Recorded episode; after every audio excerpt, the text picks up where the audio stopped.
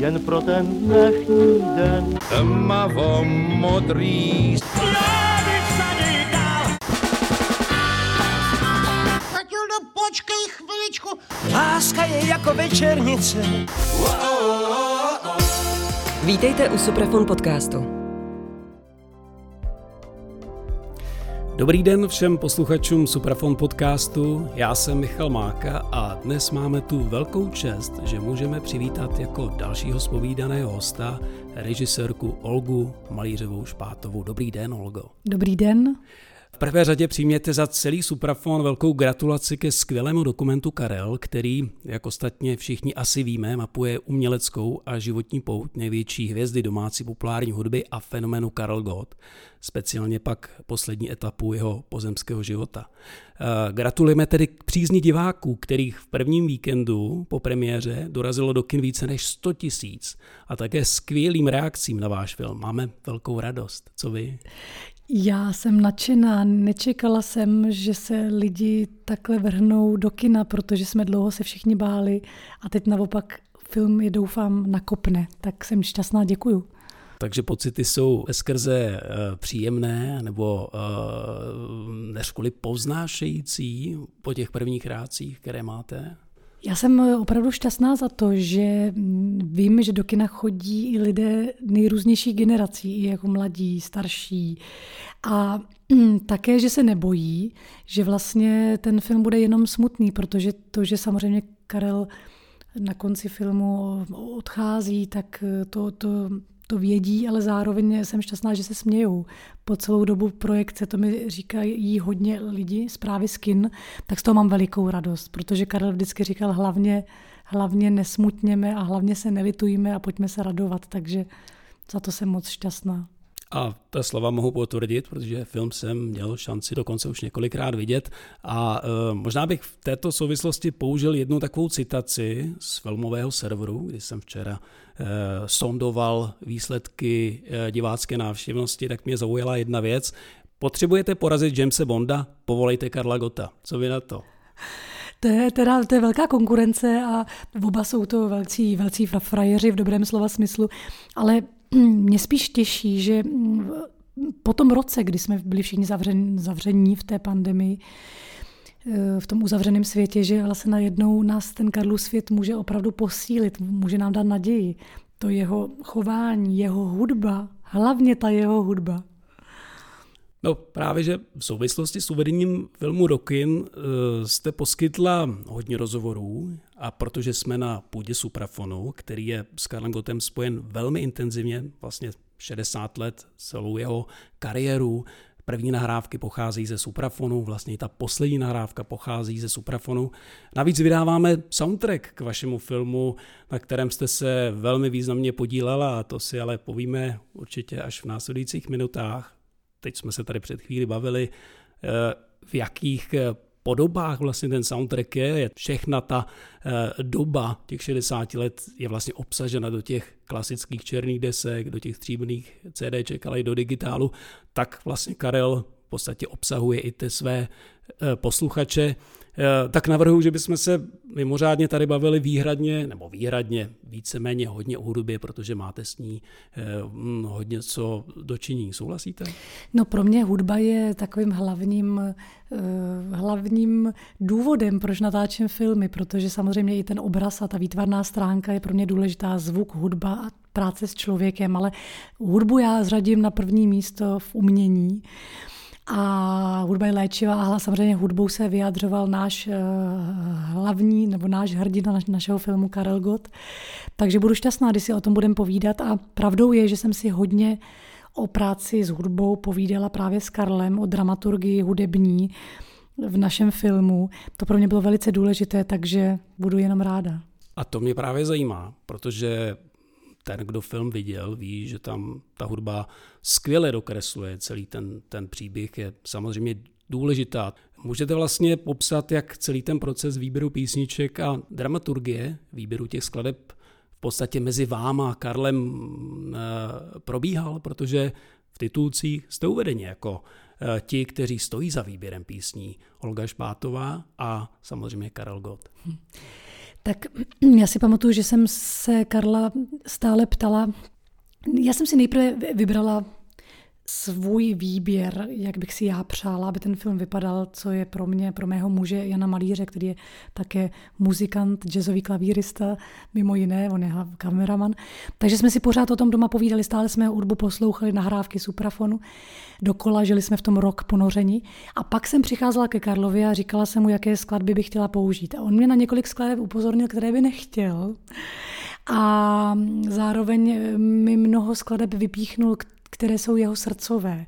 A to jsou právě ty, které jsem použila ve filmu a které vychází u vás na, na CD, na, na vinilce. Takže e, musím říct, že to, že vím, i když Karel odešel a nebyl u toho dokončování, a to, že vím, že jsou to skladby, které on miloval, které ho dojímali, kterých si vážil, vlastně i těch textů, nejenom těch skladatelů, tak to jsem si jistá, že by byl za to moc rád. Eh, právě ten výběr skladeb je pro mě zajímavá věc, protože se logicky můžu ptát, jestli to je ta cesta, o které hovoříte, že byl seznam skladeb, anebo třeba v tom hrála roli vlastně ta vizuální podoba, protože přeci jenom, je to jenom dokument. Jestli jste třeba eh, nešli v rámci těch rešerží po tom, že jste našli třeba nějakou audio, video podobu, záznam z televize, videoklipů a ten jste potom dostávali vlastně do toho filmu. Jestli to byla možná i podmínka, aby zároveň ta vybraná skladba měla i nějakou e, vizuální podobu, anebo ne? Tak eh, já jsem pracovala dvěma způsoby. Jeden byl e, ten, že jsem procházela filmový archiv krátkého filmu a české televize a tam jsem si hledala nádherné věci obrazově, ale samozřejmě i hudebně. A pak ten druhý způsob byl, že jsem používala nahrávky buď samostatně právě od suprafonu, které jsem používala jako filmově, anebo jsem používala ty současné, které jsme natočili při koncertech v roce 2018-2019, při vlastně posledních koncertech Karla. A vzpomínám si třeba na písně, jako je píseň Duše Ládi Štajdla nebo píseň Nech mě spát, kterou jsem objevila právě v archivu české televize. A já jsem z toho byla úplně nadšená, protože právě ta píseň Duše byla mm, nahrávka s Karlem, s Láďou Štajdlem, s Tondou Gondolánem a to je tak nádherná, nádherná píseň, právě taková big beatácká. A tam jsem si uvědomila, jak Karel začínal já jsem byla fascinovaná, jak on byl úžasný vlastně jazzman, jak byl úžasný big beaták, jak byl, jak miloval vážnou hudbu, jak měl rád rock and roll. A já si pamatuju na jednu takovou historku, že když byl Karel Gott u nás doma a můj muž sedl ke klavíru a začal hrát tu slavnou jazzovou skladbu Satin Doll, a Karel s ním začal zpívat. A tenkrát si pamatuju, jak jsme si říkali, to je takový jazzman. Takže Karel opravdu mohl u toho jazzu taky zůstat, pak si vybral tu populární cestu, nebo cestu k populární písni, ale mě ve střižně nejvíce fascinovaly právě tyhle ty začátky, ty, tyhle ty méně známé písně. To je skvělý, protože mm, tahle písnička oslovala i i významně mě. Eh, mám pocit, že i na premiéře několik muzikantů na ní poukazovalo duše. Je z roku 1966 a reprezentuje toho Karla v té podobě, což vy to tady potvrzujete, ale už jste to zmiňovali v nějakém rozhovoru, že si jako přál, ale možná je otázka, jestli to přál Karel, nebo třeba to bylo eh, vaší snahou, jak si vymezit z toho povědomí, že on je ten klasický středoproudý kantinenový zpěvák, ale začínal jako jazzman, s jazzem a vlastně i s rock and rollem a vlastně jako mladý rocker, protože přesně ta duše je písnička, která by v tom roce 1966 byla určitě hitem všech tehdejších rockových kapel. Takže vlastně i ta i, i ta hudba v tom filmu objevuje to Karla pro nás už dneska vlastně trochu jinak. Byl to třeba i, jako i snaha toho Karla jako prezentovat se eh, těmi svými začátkami jinak, než my ho dnes vnímáme?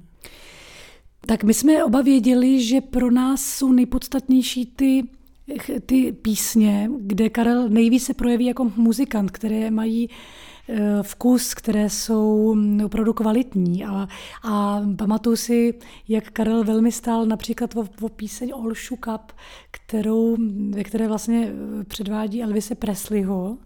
A tu píseň natočil už eh, můj táta Jan Špáta v roce 78, když o něm natáčel film pro krátký film. A Karel tam mm, paroduje nebo imituje Elvise Presleyho a o to, o to velmi stál, protože to byl jeho vzor. Takže opět si vzpomínám, že pro něho ten rock and roll a ten Elvis byl velký vzor, takže ano, byla to velmi velká snaha ukázat, z čeho Karel vycházel, jak to byl velký muzikant a to my všichni víme. Ale je dost možné, že spoustu lidí na to zapomnělo, protože Karel potom už dělal jinou, jinou hudbu eh, poslední desetiletí, takže to pro mě bylo velmi zásadní na tyto písně vzpomenout. Eh, je nějaký okamžik nebo třeba konkrétní písničky, které, eh, které pro vás v rámci toho filmu mají třeba význam i, i tak, jak se potom v tom filmu objevily v nějaké konkrétní situaci ve scéně? Tak eh, pro mě byly dvě písně velmi důležité. Jedna z nich je Můj bratr Jan, kterou Karel vlastně naspíval eh, pro Jana Palacha. A byla to jedna z takových jeho odvážných, jeden z jeho odvážných postojů. V minulé době ta píse, ta, ta, ta, ta celá deska mohla být dokonce e, zničená, tenkrát se zachránila, ale ale opravdu to naspíval. Tak na to, když myslím, tak, tak to vím, že pro Karla byla, byla ve, ve, velmi důležitá píseň. Vyprávěl mi, jak to vznikalo se Zdeňkem Borovcem, jak chtěli uctít Jana Palacha v té těžké době, vlastně deset let po, po tom, co se Jan Palach upálil. A druhá ta píseň byla, když jsem já byl tenkrát kluk, to byla píseň, kterou já jsem použila ke konci filmu, kdy se loučíme s Karlem a natáčela jsem ji v březnu vlastně na posledním koncertě Karlova života. My jsme nikdo nevěděli, že to bude poslední koncert pár měsíců vlastně nebo půl roku před jeho odchodem. A pamatuju si, jak když to zpíval, já jsem ho točila v úplném detailu, tak jak jsem si říkala, to je taková nádhera dotknout se už takové moudrosti, že už, jak už přesně ví, o čem zpívá, jak každé to slovo vyslovuje úplně jinak a s jakým vděkem to zpívá, než když to zpíval právě v těch 70. letech nádherně, ale je to úplně jiná nahrávka najednou, úplně jiná. Takže mm, proto jsem to použila ke konci, ke konci filmu a vím, že už mu nebylo dobře Karlovi. Je tam ještě jedna hrozně zajímavá a v podstatě odlehčující a veselá scéna, taková vtipná, Karel Gott meditující u akvária s rybičkami a do toho diriguje rybičky za pomocí eh, valčíku na krásném modrém Dunaji. Eh, vzniklo to eh, tam na místě, nebo třeba to měl Karel, což on měl rád, třeba jako i připravené?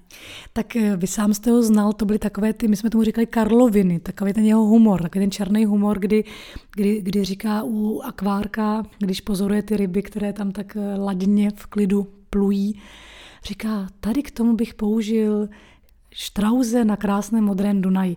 A samozřejmě to je taková nádhera, protože v tu ránu já jako filmařka můžu, mám právo použít štrauzovou nahrávku, štrauzovou skladbu a Musím říct, že to je ta scéna, kdy Karel vlastně to řekne, začne tam dirigovat a ty rybičky plavou do toho štrauze a on pak přechází na staroměstské náměstí, kde se setkává s fanoušky a tak je to taková filmařská radost. Já, se, já to tak miluju, ale musí mm, v tom filmu to být obhájené. Já bych to nemohla použít jen tak, žádnou nahrávku, že bych najednou použila tady Beethovenovou devátou, ale ve chvíli, kdy mi Karel Gott nahraje, tak já už jako mám to právo. A moc krát děkuji, že jste to použili na albu Suprafonu. Eh, napadá mě teď, jestli jste třeba měli příležitost se bavit přesně o těch vzorech. Karel co si jako dítě pamatuju eh, z různých náštěch, různých magazínů, měl bohatou diskografii, LPčka. Jestli jste se třeba bavili o tom, co ho formovalo v tom mládí a hm, jestli třeba dnes si poslouchá nějakou hudbu, byl to ten rock and roll? Tak Karel často vyprávěl o tom, jak když přijel na country festival do Ameriky, tak jak se tam poznal s, těmi, s tím sborem od Elvise Presleyho, s tím Jordaners. A to byl pro něho velký vzor, jako muzikantsky, nejenom teda Presley, ale i ten sbor, on o tom vyprávěl úplně dojatě. A také e, často mluvil o Franku Sinatrovi. Uh, je vlastně nějaká píseň, kterou jste do filmu chtěla, ale nedostala se. Je to píseň e, Together Again, která je z country Alba Karla. A k tomu je taková situace, kterou jsme natočili s Karlem ke konci jeho života, kdy se Karel setkává na své narozeniny se všemi svými dcerami. A se holky seděly a povídali si a najednou Karel říkal, pojďme si společně zaspívat píseň Together Again. A když to vyslovil, tak mu začaly téct slzy. A začal to zpívat a vlastně ta píseň je o tom, že jsou zase spolu po dlouhé době. A e, potom Karel šel a vlastně mi tu píseň pouštěl na vinilce u něho doma na, na Bertramce. A pamatuju si, jak říkal, já tak miluji, miluju country písně, to, to mě tak dojímá, protože jsou upřímné. Takže e, to jsem třeba nevěděla, že, že to Karla tak dojímá, že zrovna právě country měl tak ohromně rád pro, to, pro tu opravdovost, pro tu autenticitu a, a pouštěl mi tam tuhletu píseň a tekly mu slzy. A to bohužel se do filmu nedostalo a mrzí mě to velice. Já jsem šťastná, že to právě může u vás vít na, na té nahrávce, na tom CDčku. Přesně, kdo si chce poslechnout, o jakou píseň si jedná, ať si určitě poslechne soundtrack, kde se nachází. Eh, k tomu výběru se možná váže ještě jedna moje taková otázka. Eh, hodně se soustředujete na logicky na 60. a 70. léta, což vlastně bylo umělecky asi nejplodnější období Karla Gota, řekněme, navíc je spojené i s turbulentním společenským a politickým obdobím plných nadějí a zklamání. Eh, náznakem nechybí ani 80. léta, pak samozřejmě ty dvě poslední nahrávky, které Karel natočil, Srdce nehasnou a nová verze Jdi za štěstím se Sočrem. Eh, napadá mě, proč se tam vlastně nedostala ta, ta dekáda po revoluční 90. léta a milénium. Je to tak, je tam taková v tom trochu díra, že jsme nepoužili úplně 80. 90. léta a potom teda nové, nové tisíciletí, ale musím říct, že to je tím, že když jsem si s Karlem o tom povídala, tak ta jeho taková nejpravdivější tvorba nebo nejsilnější, nejkvalitnější možná opravdu byla, byla nejvíce zastoupena v těch 60. 70. letech a pak, pak se to naštěstí vrátilo pro něho, protože on si to strašně přál, aby ještě měl ten hit právě s tou písní Srdce nehasnou, která je nádherná a to byl tak šťastný. Já jsem u toho byla, on byl tak šťastný, že se podařilo, že se podařila nahrát taková silná píseň. To neznamená, že tam nebyly krásné písně předtím v těch desetiletích, ale nedostalo se to tam prostě shodou i různých okolností, i právě kvůli vyprávění toho příběhu. Mělo to plno důvodů, proč, proč jsem zvolila tyhle ty písně, které tam jsou. Eh, v případě Srdce nehasnou hmm, Karel měl touhu mít ještě jeden rádiový, alespoň jeden velký rádiový hit. A ono se to opravdu podařilo, protože Srdce nehasnou dodnes patří mezi vůbec nejhranější české písničky eh, v našem éteru a to je už víc než dva roky poté, co ta píseň vyšla, takže nakonec na závěr té kariéry se mu podařilo dobít ten éter to, po čem tak toužil. Je to skvělé, protože ta píseň je opravdu skvělá. No já jsem byla nadšená, když mi potom lidi vyprávěli, jak jejich děti si to zpívají ve školách a jak vlastně to poslouchají mladí lidé. A vím, že Karel potom toužil, aby měl mladé posluchače, takže to se mu splnilo.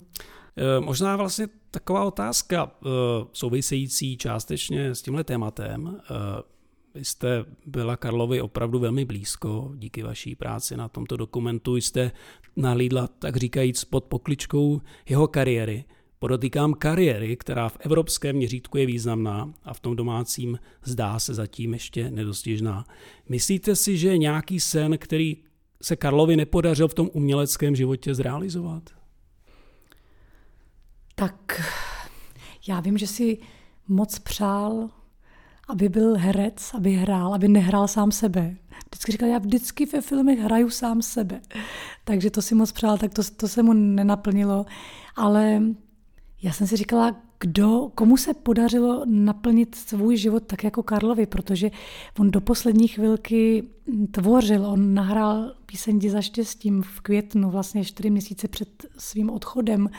On eh, psal knihu, on eh, ještě vlastně ji dokončoval v nemocnici, on se mnou natáčel film, takže já myslím, že se mu tolik toho podařilo.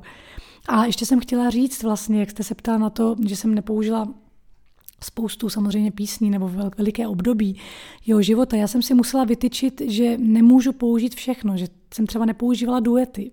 Vím, že to pro něho bylo velmi důležité s Lucí Bílou a s řadou dalších umělkyň a umělců, ale já jsem věděla, že už nemůžu, že to prostě nejde, že člověk musí, říká se tomu kill your darlings ve filmu, že prostě opravdu vyhazujete scény, které v tom filmu, které sami o sobě jsou nádherné, nebo písně, které jsou nádherné, ale opravdu já jsem si musela vybrat.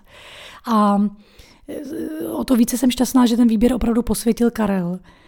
A, a o to ještě vděčnější jsem, že doteď mi nikdo neřekl, že ve filmu jim něco chybí. Samozřejmě, že vždycky tam budou chybět milované písně diváků, vždycky si tam někdo něco asi nenajde, ale já myslím, že to hlavní, to, co Karel chtěl říct, to tam je všechno.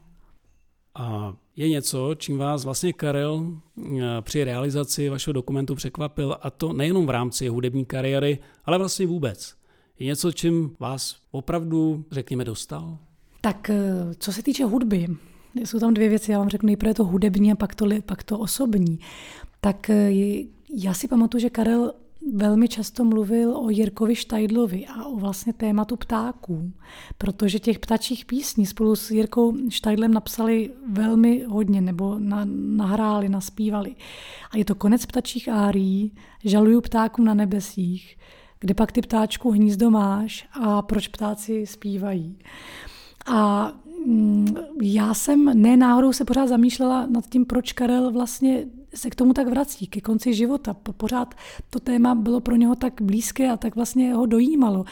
A jednou mi říkal, jak, mm, jak si myslí, že vlastně už jako Jirka jako kdyby cítil, že tady nebude dlouho, že pořád vlastně o těch ptácích mluvil a Karel vlastně zase se odkazoval na ty ptáky, protože tam někde je ta svoboda, to, po čem ten Karel celou dobu toužil, protože on byl vždycky jako rebel, to byl kluk, který začínal v těch 60. letech jako jako opravdový rebel a pak teprve ho ta politická situace tak skřípla a vlastně přestal být tak odvážný. A já to neod, neodsuzuju ani neobhajuju, ale takhle to bylo. A on celou dobu toužil podle mě opravdu letět jako ten pták, být svobodný. A proto jsem vlastně ke konci filmu použila nebe plné které opravdu lítalo nad uh, Žofínem, kde se lidé s Karlem loučili. Takže musím říct, že když se na to vzpomenu, tak mě to úplně bere. A jestli pamatuju, jak jsem vyšla vlastně z toho rozloučení, z toho Žofína, tam na nebi úplně bylo červené nebe a lítalo tam, lítalo tam hejno ptáků. Takže tohle to bylo jedno z velkých jeho témat eh, ke konci života.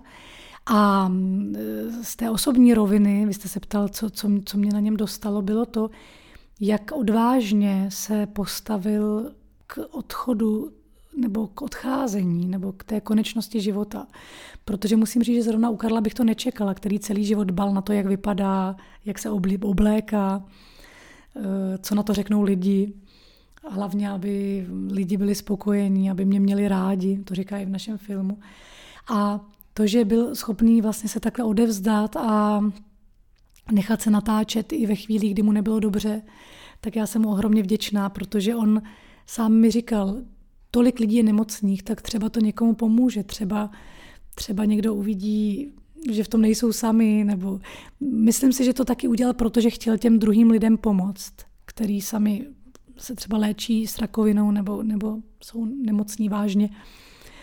Tak to pro mě, musím říct, bylo něco úplně fascinujícího. Jak byl statečný a takový klidný a vyrovnaný.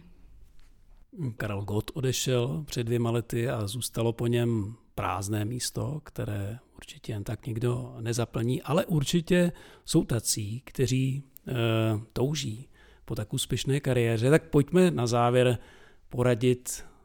Byla jste mu blízko, znáte jeho e, profesní, ale e, zároveň i lidské stránky. Co by měli udělat, co si myslíte, že by mohli si vzít jako inspiraci ti, kteří by chtěli napodobit kariéru Karla Gota z života a z práce Karla Gota?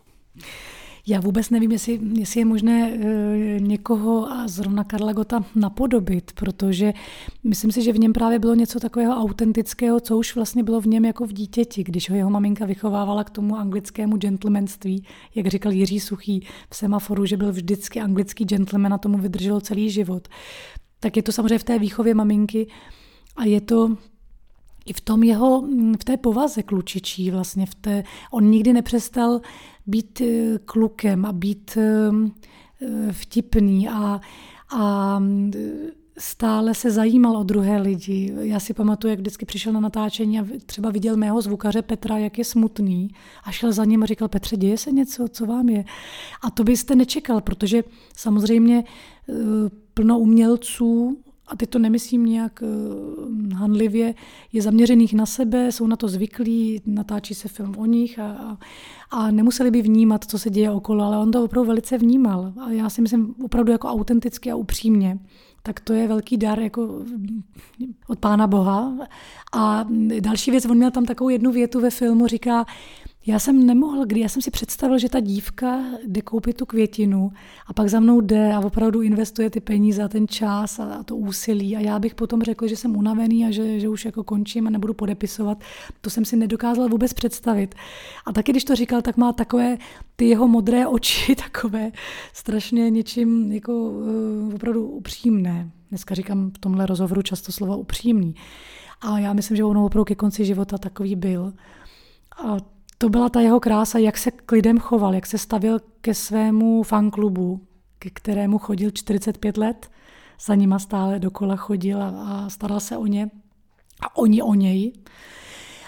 Takže to je něco, co podle mě v sobě musíte mít v té povaze, ale další taky věc je ta jeho práce veliká na sobě, protože to, že se nelitoval, to, že, se, to, že na sobě takhle pracoval, to, že Ehm, jak on říká, to, že okamžitě čapl všechny ty příležitosti, které měl, to, že to nepustil, eh, tak to je taky obrovská dřina a opravdu smekáme před ním všichni. Ono v podstatě ten dokument je i tak trochu instruktážním návodem pro všechny ty, kteří by chtěli něco dokázat, tak eh, pojďme vyzvat naše posluchače, ať jdou do kina, ať se podívají na Kerla, ať poslouchají Karlovu hudbu a mě nezbývá, než vám, Olgo, moc poděkovat za návštěvu, za milé povídání a budu se těšit, že se třeba v budoucnu opět u podobného tématu, u nějakého dokumentu, který budete chystat a o hudbě zase potkáme na půdě Suprafonu. Moc děkuju. Já vám také moc děkuji. Musím dneska říct, že si uvědomuji, jak by Karel měl radost, jak by byl šťastný, protože tady proto žil přes půl století, že jo, tak moc děkuju. To byl dnešní Suprafon podcast Olgou Malířovou Špátovou na téma Karel. Mějte se krásně.